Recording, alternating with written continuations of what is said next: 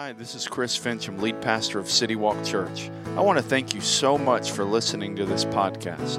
If you don't already know, the best way to stay connected with City Walk Church is with our app. Just go to your device's app store and search City Walk Church to find it. Whether you've been a longtime follower of Jesus or you're just investigating faith, our hope is that this message will help you take your next step in that journey. If you're in the area, we would love to have you come join us in person. For more information or to plan your visit, check us out at citywalkchurch.com or on social media at We Are CityWalkCA. Morning. Morning, those of you that are watching online. It's good to have you with us as well. Today, right after church, one of the things that we do once a month uh, for people that say, Hey, man, I've been coming and y'all haven't scared me off too much, so I'm, I'm kind of looking to maybe take another step or, or learn a little bit more about this church. We have a thing called Intro to City Walk. Uh, we give $1,000 to each person, not really, uh, with like packed house. No, uh, we have a thing called Intro to City Walk. It starts about 15 minutes after the service over in the fellowship hall and it does it lasts about 30 40 minutes. And uh, the goal of intro to city walk is to allow you to hear a little bit more about our church history a little bit of why we do what we do get your questions answered learn how to better get connected. And so if you haven't been to intro to city walk this is a great day to jump in. Uh, like i said 15 minutes after the service uh, we'll be over in the fellowship hall and uh, we'll, we'll dive into that.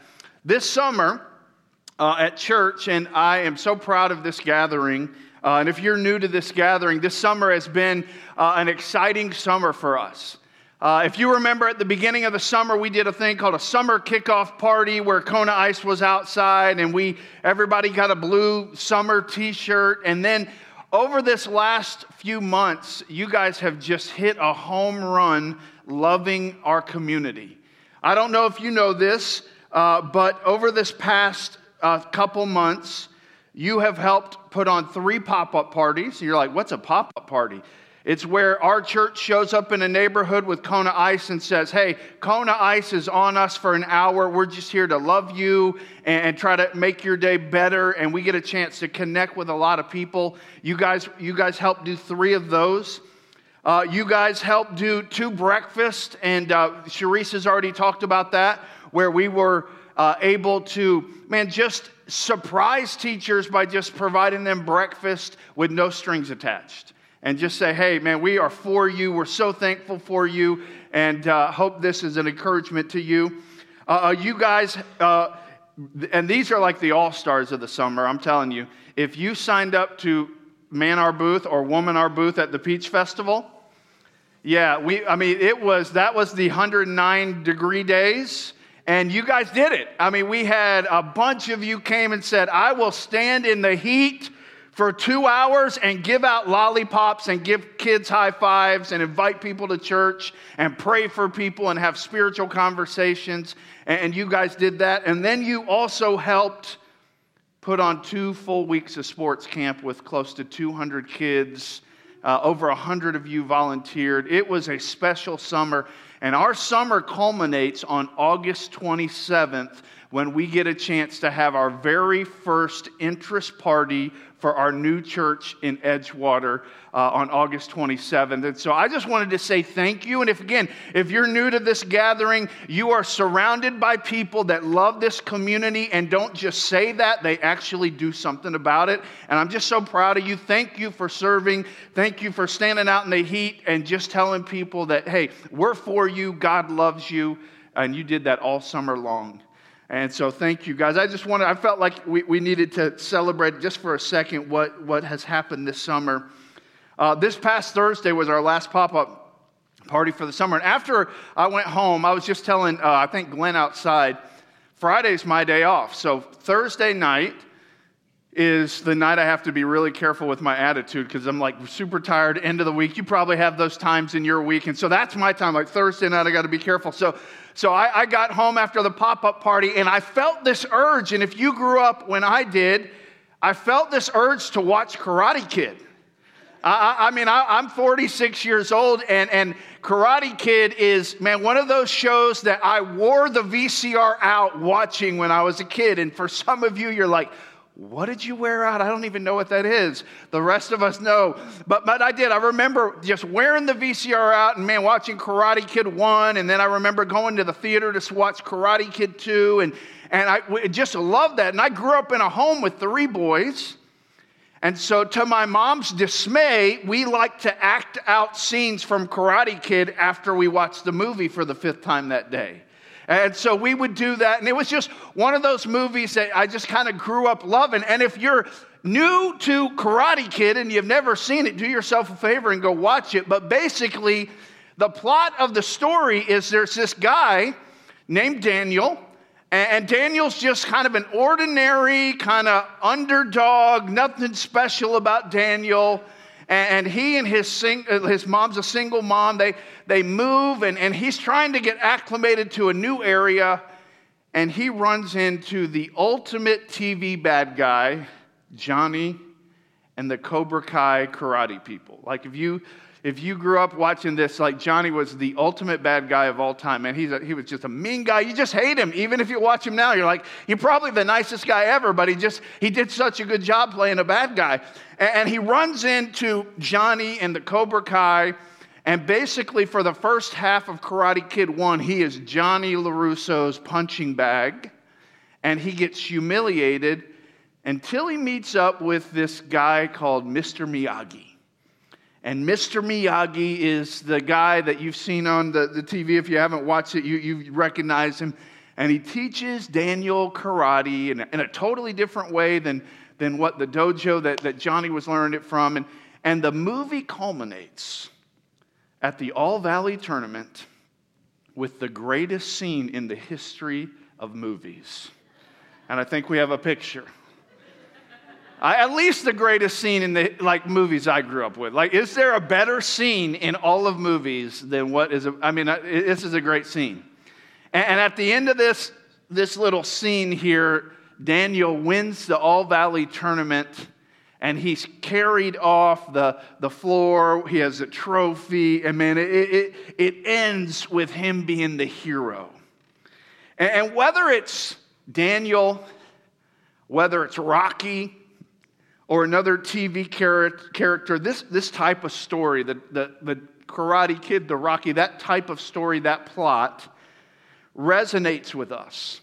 It inspires us. And, and here's why because we, we all relate with the ordinary person, we, we all kind of relate with the underdog the, the Rocky, the, the Daniel, the, the person that's kind of under the, the radar, that's not super special, that's just a normal guy that's facing some, some big problems. We, we relate to him. And it's why in our, our uh, kind of this series that we're doing, the God of Miracles, today the person we're going to talk about, man, we, are, we all really relate to. His name's Gideon.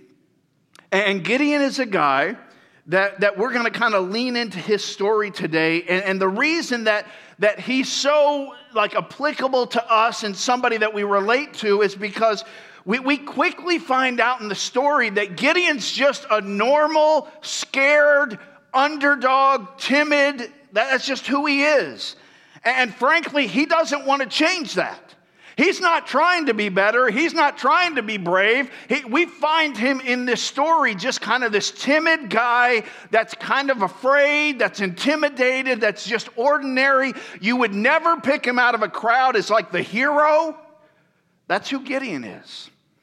But yet, God uses Gideon to do something extraordinary, and we see miracle after miracle in this story.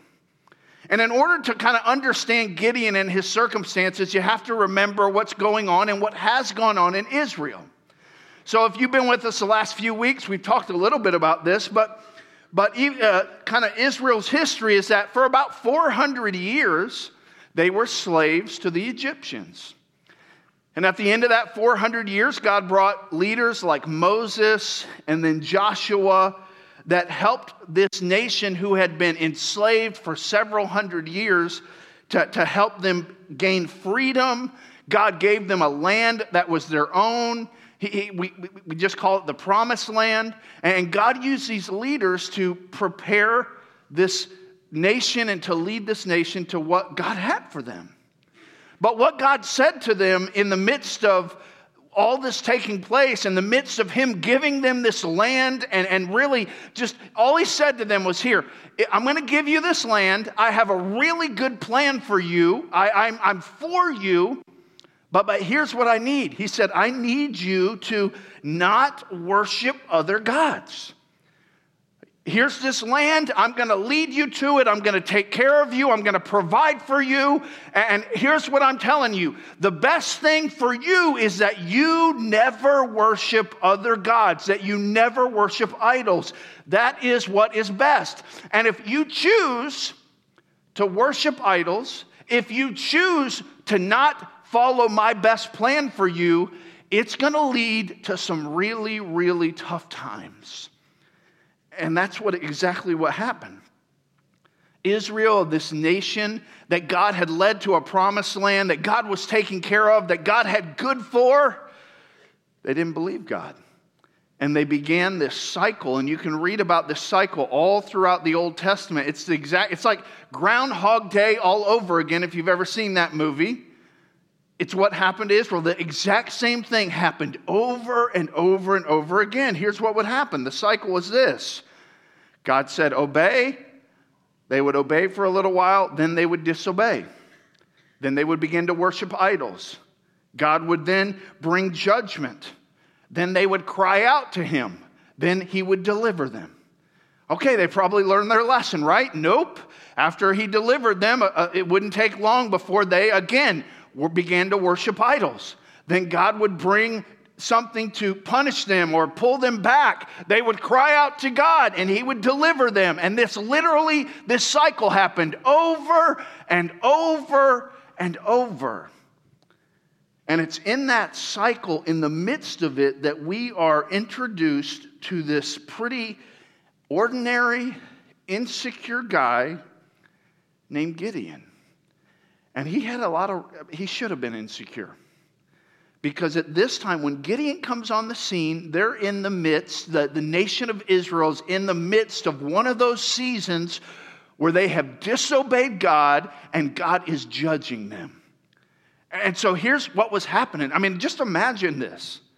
these people were farmers, and what they would do, they would farm, they would work hard all year, and then when the harvest came, the Midianites would come and would literally wipe out their harvest and take everything they worked for. And this didn't just happen one time, this happened seven years in a row. So they're in the midst of this season where they have literally disobeyed God. God's brought judgment on them. Their, their food is just gone. They have no hope. They're afraid of the Midianites. Every time they produce anything that's helpful, the Midianites come and take it from them. And that's where we find this guy named Gideon. With the food supply devastated, the people afraid, the people are literally hiding in dens and in caves and what's happening is the people of Israel are watching Galatians 6 7 play out. And here's what Galatians 6 7 says Do not be deceived. God cannot be mocked. A man reaps what he sows.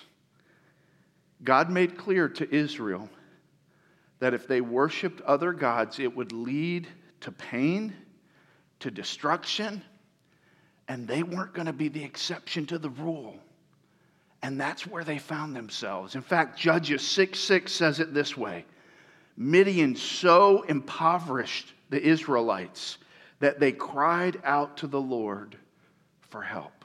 So they are in a, in a spot, and, and maybe you've been in a, just a desperate spot in your life they were in one of these places where they are so desperate. They don't know how to get out of this. They're afraid. They're literally hiding. They don't have what they need to live. They are so desperate. And they cry out to God. And God, He's, he's not obligated to help them. But because He's a merciful God, God steps in and He uses Gideon. He could have done it by himself. He could have taken care of the Midianites. He could have brought all their food back. He could have done all that himself, but he decides to go find this guy who is literally hiding, afraid, insecure, the last guy you would pick for the kickball team on the playground. And he uses this guy in a miraculous way to just literally change the history of this nation. And, and in the midst of the, the story of Gideon, there's at least three lessons that we learn, that we see from Gideon's story that I think are helpful to us. And here's the first one God's call qualifies the called.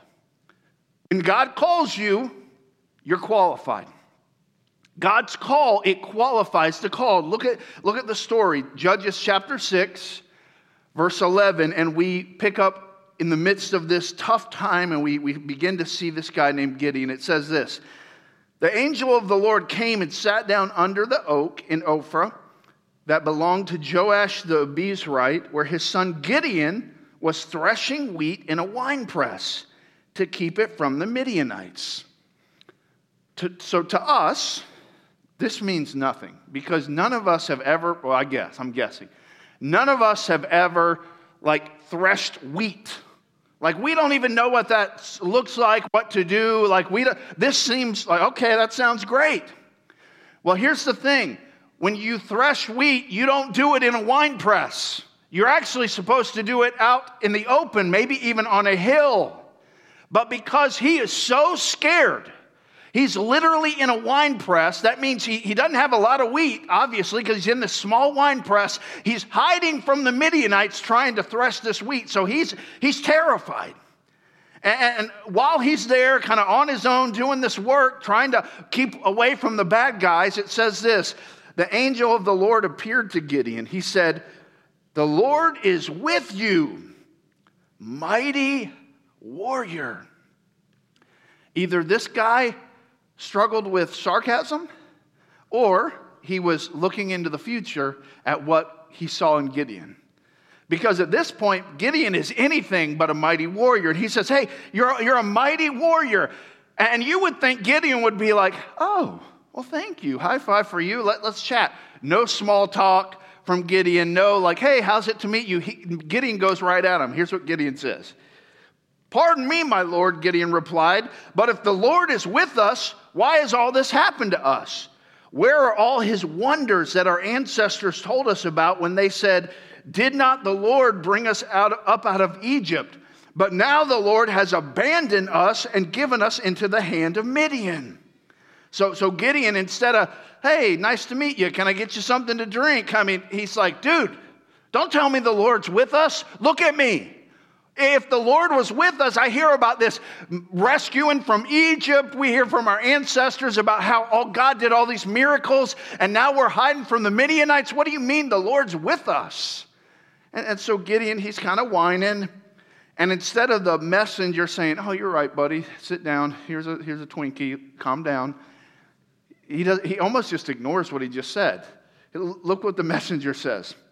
The Lord turned to him and said, Go in the strength you have and save Israel out of Midian's hand. Am I not sending you? Basically, the, the messenger saying, Man, it is a done deal. Man, it's taken care of, man. Go take care of the Midianites. I'm going to use you. God sent me to tell you this. And Gideon, instead of him strapping on a sword and saying, Oh, okay, well, let's go, he says in verse 15, he's super polite. Pardon me, my Lord, Gideon replied, but how can I save Israel? My clan is the weakest in Manasseh, and I am the least in my family. Basically, what, what Gideon says is he says, My family is, is the, the biggest wimps of the whole tribe, and I'm the runt of the family. So, what do you mean? What, what do you mean that you're going to use me, that I'm this mighty warrior? Don't you know that Midian has 132,000 troops? What are you talking about? I thought it wasn't good to smoke, I mean, like crack. Are y'all doing that in heaven now? I mean, you, t- you, you telling me this? Like, what is going on? You, you must have this way wrong. I, I, don't think he said that, but he was probably thinking, man, what is going on? And basically, just more whining, more excuses. My family's weak and I'm the runt of the family. Leave me alone. But then the messenger said, The Lord answered, I will be with you, and you will strike down all the Midianites, leaving none alive. Does all, we all know what all means, right? All means all. Yeah, it's like simple. We're, we're getting back into school, school year. All means all. 132,000. That's a lot of alls. That's, that's a lot of people. That's a, I mean, to say, hey, not only are you going to defeat them, but there ain't going to be one of them alive. And Gideon's hiding in the wine press, hearing this. And, and, and Gideon, he's making excuses, and rightfully so. He, he's right. He was weak. He was scared. He was unequipped. He was unprepared. And, and, he in no way had the ability to lead Israel on his own to defeat their enemies. See, he had not grasped this statement, this next statement. The power to do the task comes with the call to do the task. See, Gideon, he hadn't grasped this yet all he could see was I'm the biggest wimp in the whole place, and there's 132,000 really bad, angry people that want us to die. There's no way. And from a human perspective, you're right, Gideon. There is absolutely no way that you can humanly take care of this problem. You'll get destroyed before you even take a breath. But what Gideon had not grasped yet was the power to do the task. It comes with the call. God doesn't call someone to do something that he doesn't give them the power to do. And sometimes, like, if, if we're honest, we're, we're kind of like Gideon. We're so intimidated by the call that we forget about who called. And so Gideon, man, and God was patient with him. Gideon's like, kind of a half yes. You got to show me a couple signs, God. Like, I, I, I could probably, maybe, I don't know, but you, you, you got to show me a few signs because what you're telling me is crazy. And God didn't have to show him a sign. God could have just been like, get out there and do what I told you to do, or hey, if you don't want to do it, I'll get somebody else. But God was super gracious and not only did he show Gideon one sign, but he showed him, he just patiently showed God more signs. Verse 17 said, Gideon replied, If now I have found favor in your eyes, give me a sign that it is really you talking to me. Like, uh, did I just eat some bad pizza? Is this a dream? Like, did, uh, what, what's this all about? Is this Am I on candid camera? What is going on? I need a sign, God. I need you to show me. I need to know for sure that this is really your voice. And so God gave him, like I said, He gave him not just one, He gave him several signs. And then God did something super gracious for Gideon, which leads to the second kind of lesson that we can learn from his story that I think super applicable to us. And here's the, the second lesson Small victories at home prepare us for great victories in public. And so God knew that at this point, Gideon was not quite ready to go fight 132,000 people.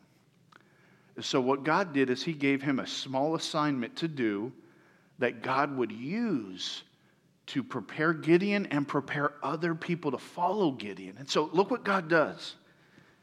It says this in verse 25. God talks to him about maybe a, a, first assignment. He says, That same night, the Lord said to him, Take the second bull from your father's herd, the one seven years old, tear down your father's altar to Baal, and cut down the Asherah pole beside it. So his dad worshiped idols. His dad was a prime example of what God had told the nation not to do.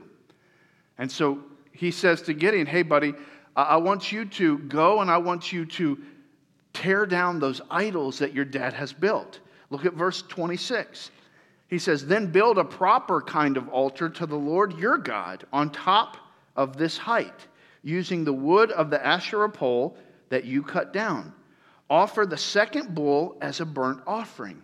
So he says, Not only do I want you to tear down your dad's altar, but I actually want you to use the wood that you get from tearing it down, and I want you to build a, a proper altar to me.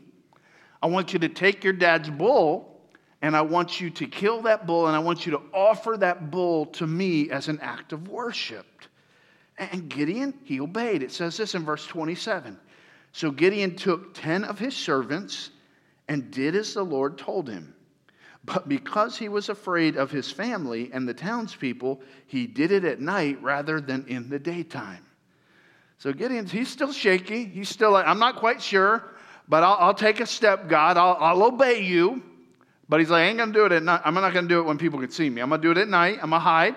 And he got, he got 10 people together. He went and did exactly what God told him. He tore down the, the false the idols and he built an altar to God. He sacrificed his dad's bull and, and he offered that to, to the real God and he, he obeyed. And shocker, the people weren't real happy with Gideon. When they woke up, he became a wanted man. The, the men of the city, when they realized who had done this, they said, Hey, man, we, we want to kill Gideon. And so Gideon's dad, Joash, he kind of steps up and he, he says this. He says, You know what? This, this idol to Baal, if Baal's really a god, I think Baal's a big enough boy that he can take care of Gideon if he wants Gideon dead.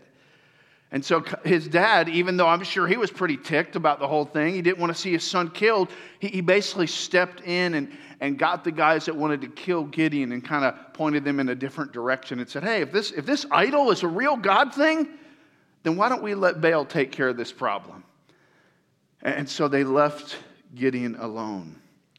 And, and, and what, what was cool is, and this is such an important thing to remember, that it's evidence of God's grace that He task us with small assignments before He tasks us with facing down an army. So think about, think about Gideon. God didn't have to do, He didn't have to do it in this order.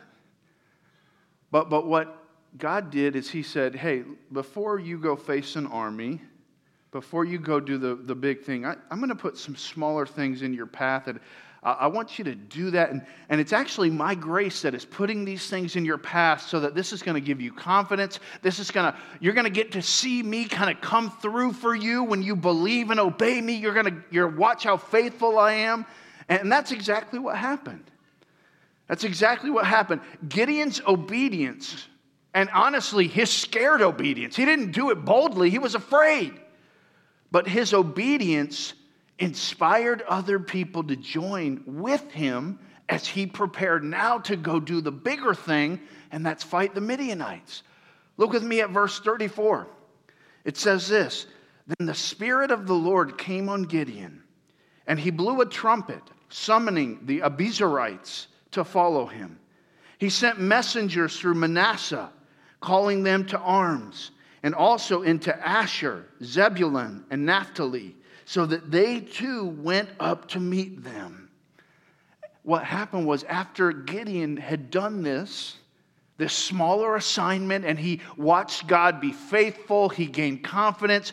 Other people watched him do this and be brave and so then he puts out a call, and before you know it, 32,000 people join him because they saw him do something that they were all afraid to do, but probably knew needed to happen. He inspired them. And, and he didn't know that. He was doing it scared. He was just doing what God told him to do. But here's one thing, and, and you already know this, but here's one thing we see in his story. People, they, they want to be brave, but most don't want to be brave first.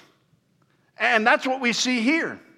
There were probably other people in the nation that knew, man, these, these idols are wrong. We've got to tear these things down. This isn't what God wanted. Somebody needs to step up and fight the Midianites. There's no hope unless somebody's brave. But I don't want to be first. I don't want to go first. I don't want to step out. But when people saw Gideon be brave and step out and believe God, it inspired thousands of others to step up and be brave as well.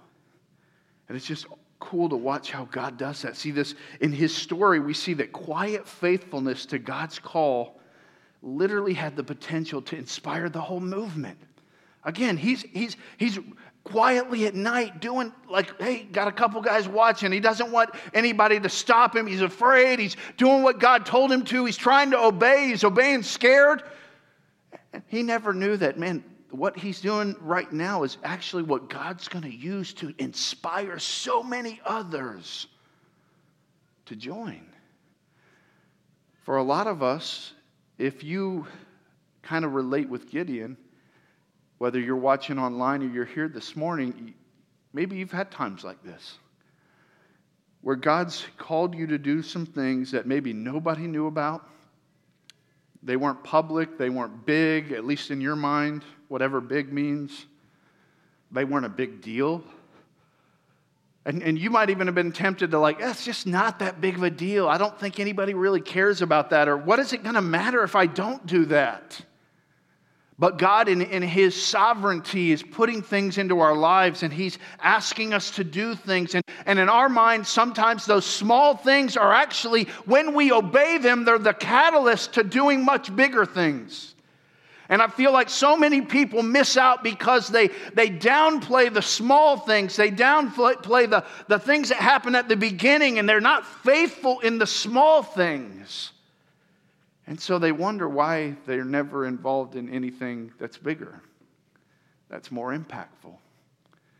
It's because they never were willing to do the quiet, faithful, daily, boring things that God called them to do.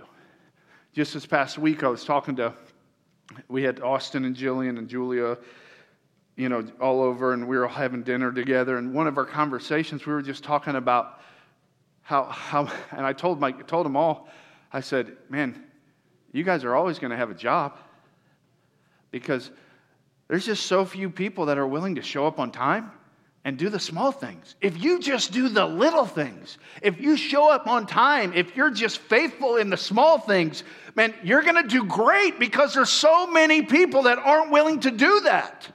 And that's in every area of life. So many people, they, they want the headline, they want the big Instagram post, but they're not willing to go next door and love their neighbor well. And God's saying, hey, what, would you just do the small thing? Would you take the small step? Would you go tear down that one altar? And then one day I may use you to take out the army, but I want to see if you'll be obedient in the small thing. Which leads us to the final lesson, kind of in Gideon's story that I think is super applicable to us. So now he's 32,000 strong. His kind of afraidness and fearfulness is probably not there as much. I mean, now he's seen God do some stuff. He's got a bunch of people with him. He, He's still not got 132,000. It's still going to be like a four or five to one kind of ratio, but hey, it's better than 132,000 to one. So he's probably feeling better. And, and it's where we see this last lesson kind of play out as, as Gideon's story continues. That the lesson is this my success is meant for God's glory. See, God comes to Gideon, and I bet this was a fun conversation. And, and, and he he sees that Gideon has 32,000 people. And so Gideon's, you know, like I said, probably feeling okay about that. But here's what God says to Gideon with his 32,000 people The Lord said to Gideon, You have too many men. I cannot deliver Midian into their hands, or Israel would boast against me. My own strength has saved me. So God says to Gideon, Hey, buddy, 32,000, that's just too many. And I'm sure Gideon's like, do y'all do math in heaven the same way we do math here on earth? Because 32,000 versus 132,000, that's doesn't seem like we have too many, God. And God's like, if, if you guys go down there and you whoop them with 32,000, you know what you're going to do? You're going to take all the credit. You're going to say, oh, we did it. It was all about us. We were strong. We were smart. We had the greatest strategy. You're going to take all the glory and credit. And so, you know what? We've got to thin out the ranks a little bit so that you guys know whose power it is that's going to do this. And so he says, let me, let me give you two ways, Gideon, that you're going to just thin out the ranks a little bit. First thing, I want you to get all the guys together, and I just want you to ask them one question. And then, and then and here's the question. I just want you to ask him, hey, if you're scared, are you scared? If you are, you can go home. And so he gets the 32,000 together, and he, he, probably said it in a nicer way or bigger way than that, but basically it was like, hey, if you're scared, you can go home and Netflix binge. Go home, get something to drink, you just take it easy, we'll do the hard work. And so he does. Hey, if you're scared, go home. And probably to Gideon's dismay, 22,000 of the 32,000 said, Peace, I'm out, and went. And so at this point, Gideon's like, Okay, let me do the math 10,000, 132. 1 to 13.2. Ah, this is going to be tough, but uh, maybe we got some good guys on the team. I think we can maybe do this. We obviously have God on the team, so that kind of trumps, so we should be all right. God's like, nah, you just have still too many. Too many people. So I'm going to have to thin you out a little bit more. Okay, God, what do you want me to do? And this is random. I want y'all to go down to the brook and I want you to get water. Just let the guys, or the 10,000 that are with you, let them go ahead and get a drink. And based on the way they get the water, is how I'm going to determine which ones are going to fight. And so they all go down and they have, you know, get down and just getting water, not trying to do like a spiritual test, God, just trying to get a drink. They go down they get water, and at the end of this test, 300 make the cut. 300 versus 132,000 make the cut. See, eh, but at least they had the best equipment available. You want to know what equipment they used? Here's what the 300 people had to fight the 132,000. They had a pitcher, like what you would use to drink out of. They had a trumpet and they had a torch. Like that was the elite equipment that this 300 versus 132,000 people had.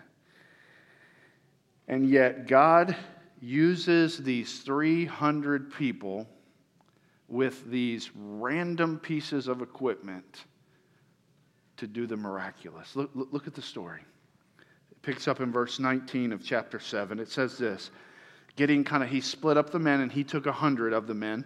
It says, Gideon and the hundred men with him reached the edge of the camp at the beginning of the middle watch, just after they had changed the guard. They blew their trumpets and broke the jars that were in their hands. The three companies blew the trumpets and smashed the jars, grasping the torches in their left hands and holding in their right hands the trumpets that they were to blow. They shouted, A sword for the Lord and for Gideon. So they split them up into three groups. I mean, isn't this super inspiring? You're like, wow, I want to go watch that. I bet it was super bloody. That was probably a crazy fight.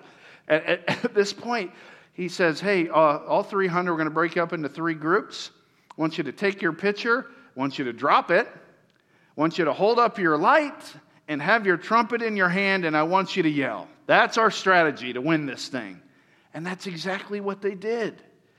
They, they blew their trumpets, they broke their pitchers, the, the lights, you know, were out there, and they shouted. And all of a sudden, God miraculously used these 300 people and what they were doing to totally confuse the Midianites.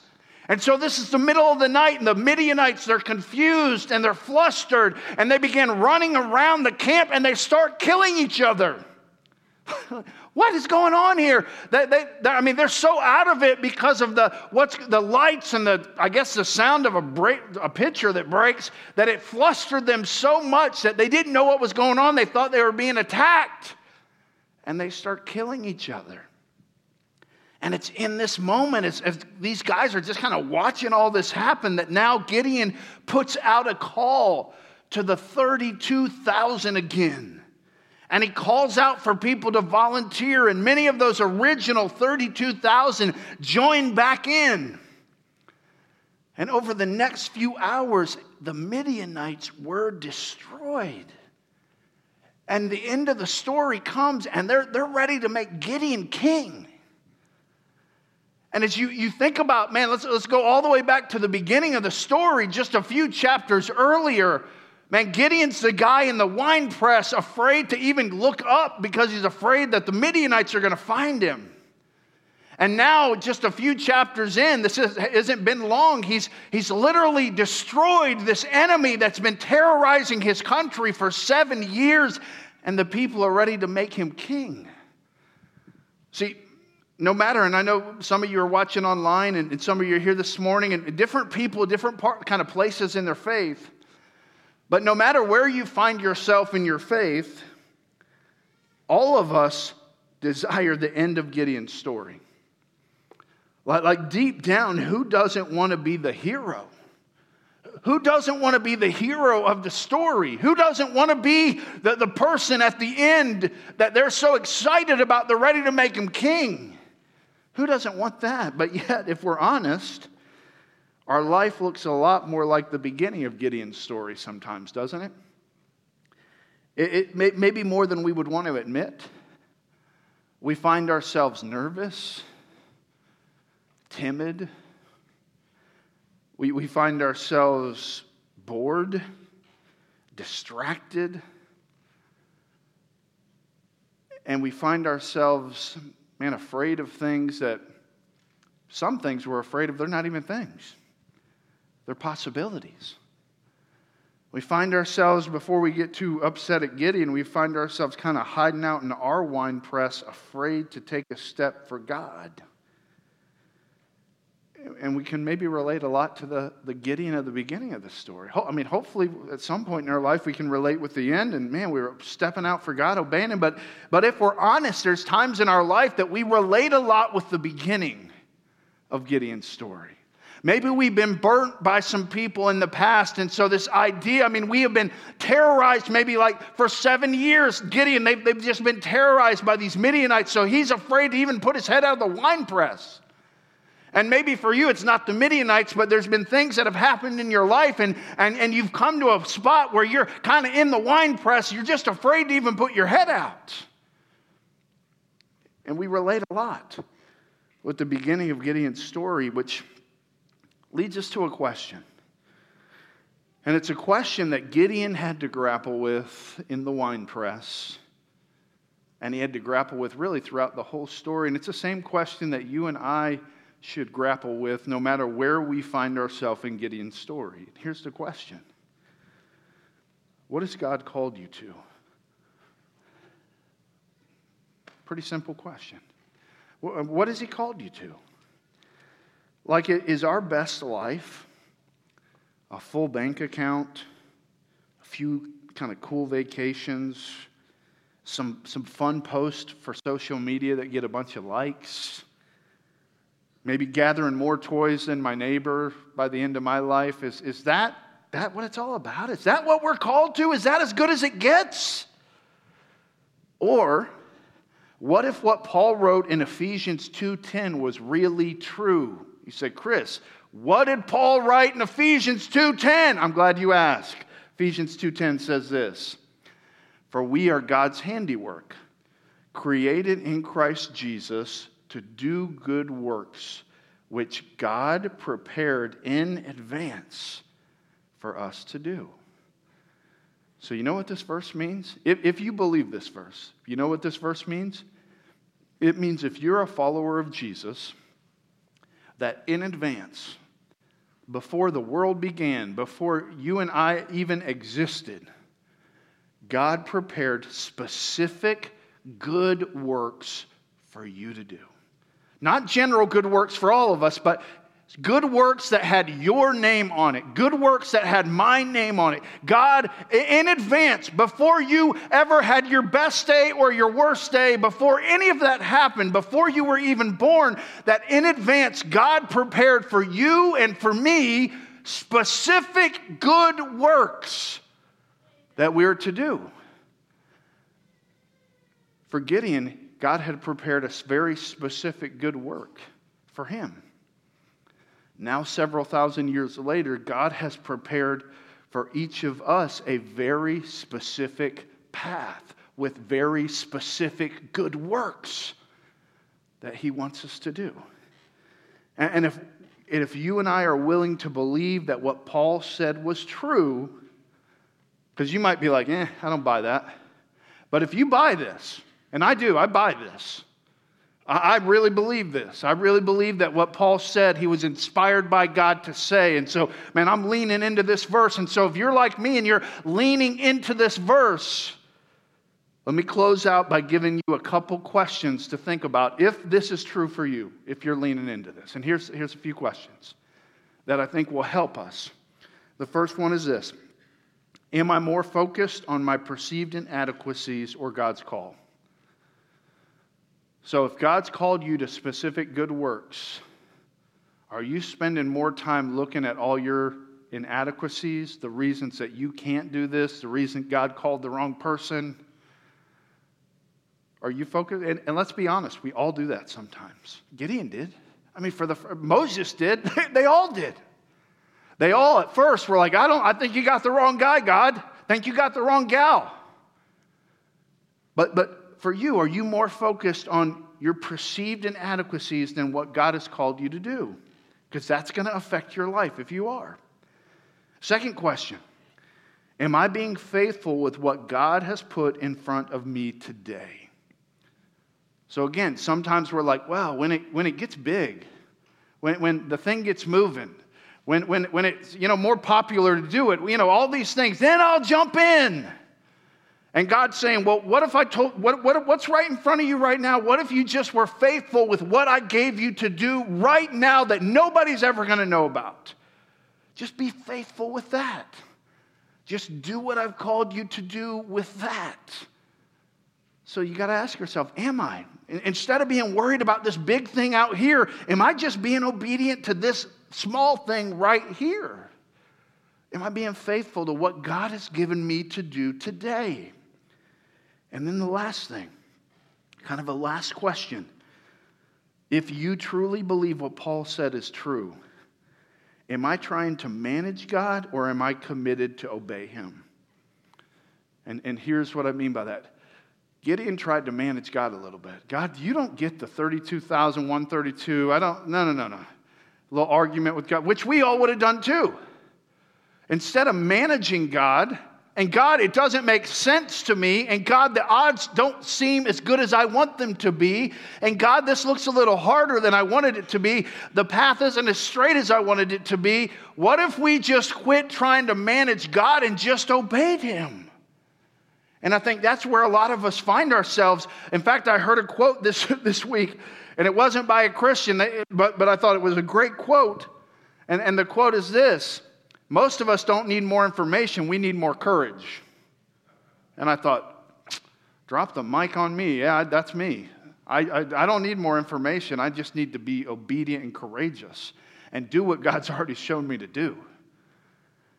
And so, as you think about Gideon, and you think about how does this guy's life that, man, thousands of years ago, wine press, Midianites, 132,000, pitcher light, all this stuff, what does it mean to me? How does it help me? How, how does it affect me? Well, as much as Gideon called, or as much as God called Gideon to take on the Midianites, he has called you to specific good works. He didn't call you to confuse you. He's not trying to make it hard on you. He's called you to good works, and He's just saying, obey, believe. And instead of us, and I'm, the worst at it, instead of us looking at, well, God, I, I don't have what they have, or I, I don't have what they have, or man, uh, what if this happens? God, what if this happens? Like he hasn't thought of that. What if I just said, God, you put this right in front of me? What if I just stepped into that and believed you? And, and that's an individual thing, and that's also a, a, for our whole church. If you call City Walk home, man, over these next few years, man, we're taking steps to plant other churches and, and do things that are not easy and that are harder. In fact, I said this to our team recently. I said, what we're doing is hard. Most people that are, most churches that are four and a half years old aren't putting themselves out to plant another church and even praying about a third church, but we just want to reach neighborhoods all throughout California. And so that means that, man, we got to, if this is what God's called us to do, then we're going to do it and we're going to trust Him. And that's a church application, but it's also very individual for all of us as well. And so, as we close, let's just bow our heads and close our eyes. If you're watching online, just kind of in the quietness of where you're at. Maybe you're here this morning, maybe you're watching this morning, and, and you don't have a relationship with God. You, maybe you're investigating faith, you're not quite sure what you believe. Well, if that's you, man, I, I would love to just in the quietness of this moment, no matter where you are, to just invite you to start a relationship with Jesus. You say, Chris, how would I do that? Well, it's, it's, it's pretty simple. Are you willing to admit to God that you don't have it all together? You willing to admit to God that you've disobeyed Him, that you've gone your own way at times? You willing to admit that? You willing to believe that when Jesus Christ came to earth and he died on the cross and rose from the grave, that he did that for you. He did that for your sin, for my sin. He paid the price. And then are you willing to just invite? Say, God, would you just come into my life? I want a relationship with you. You willing to just invite God in? Not only will He give you a home with Him when you die, but He will transform you from the inside out today. And so, if you're here this morning and, and that's a decision you want to make, or if you're watching online and you want to make that decision, just cry out to God right now, wherever you're at, in the quietness of your heart God, I admit to you I've sinned, I've disobeyed you. God, I believe that Jesus died for me, that He rose from the grave. God, please come into me. I want a relationship with you. Just tell him. If you're here and you're somebody that already has a relationship with Jesus, maybe you can relate with Gideon. Maybe you found yourself timid, nervous. Maybe you've been burnt in the past, and so you just stepping out to trust God's tough. And maybe for you this morning, this is just an opportunity for you to just tell God, God, I, I am sorry. I'm sorry. I, I, I repent for not believing you. And God, I, I just need your help. God, I, I want to believe. I want to trust. I want to follow your path. I'm just asking for your help. And maybe for you, there is something right in front of you and you, you, you haven't been doing the small things right in front of you. And it's time to just say, you know what, God, I'm just going to be faithful with what's in front of me. No one may ever know my name. No one may ever know what I do. But God, it doesn't matter because I'm doing it for an audience of one. And so I'm going to be faithful whether you're a student, whether you're a mom and dad, a grandma, grandpa, single, what has God called you to do this? Don't overcomplicate it. Just step in. If you're here this morning and you've made any decision, if you started a relationship with God or you want prayer, you can, right in front of you, there's a decision card, there's a prayer card. We'd love to, to know about your decision. We'd love to pray with you. You can fill that out, put it in the in the offering basket on your way out. If you're watching online, you can go to citywalk.cc and you can fill out a card there, and we will get back with you this week. God, thank you for your patience, God. Thank you for your grace. Thank you for calling us into your, your work. and involving us in what you're doing in your kingdom on this planet. And God, I pray that we would believe you and boldly obey you in Jesus' name. Amen.